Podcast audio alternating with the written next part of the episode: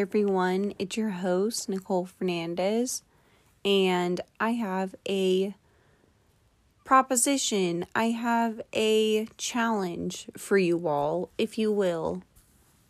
With bipolar people, it's very, very hard to not obsess, right?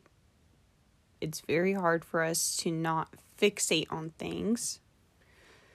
It's very hard for us to feel like we're living a double life.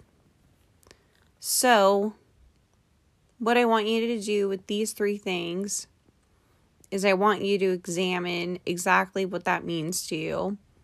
You can use shadow work. Shadow journals work fantastic for this. Not only that, you can write a narrative and see where it goes.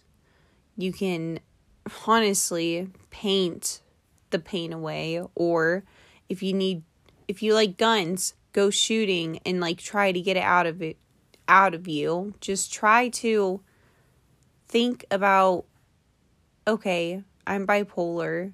What kind of things can I do to cope with this?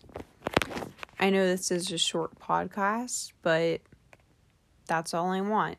This is my challenge.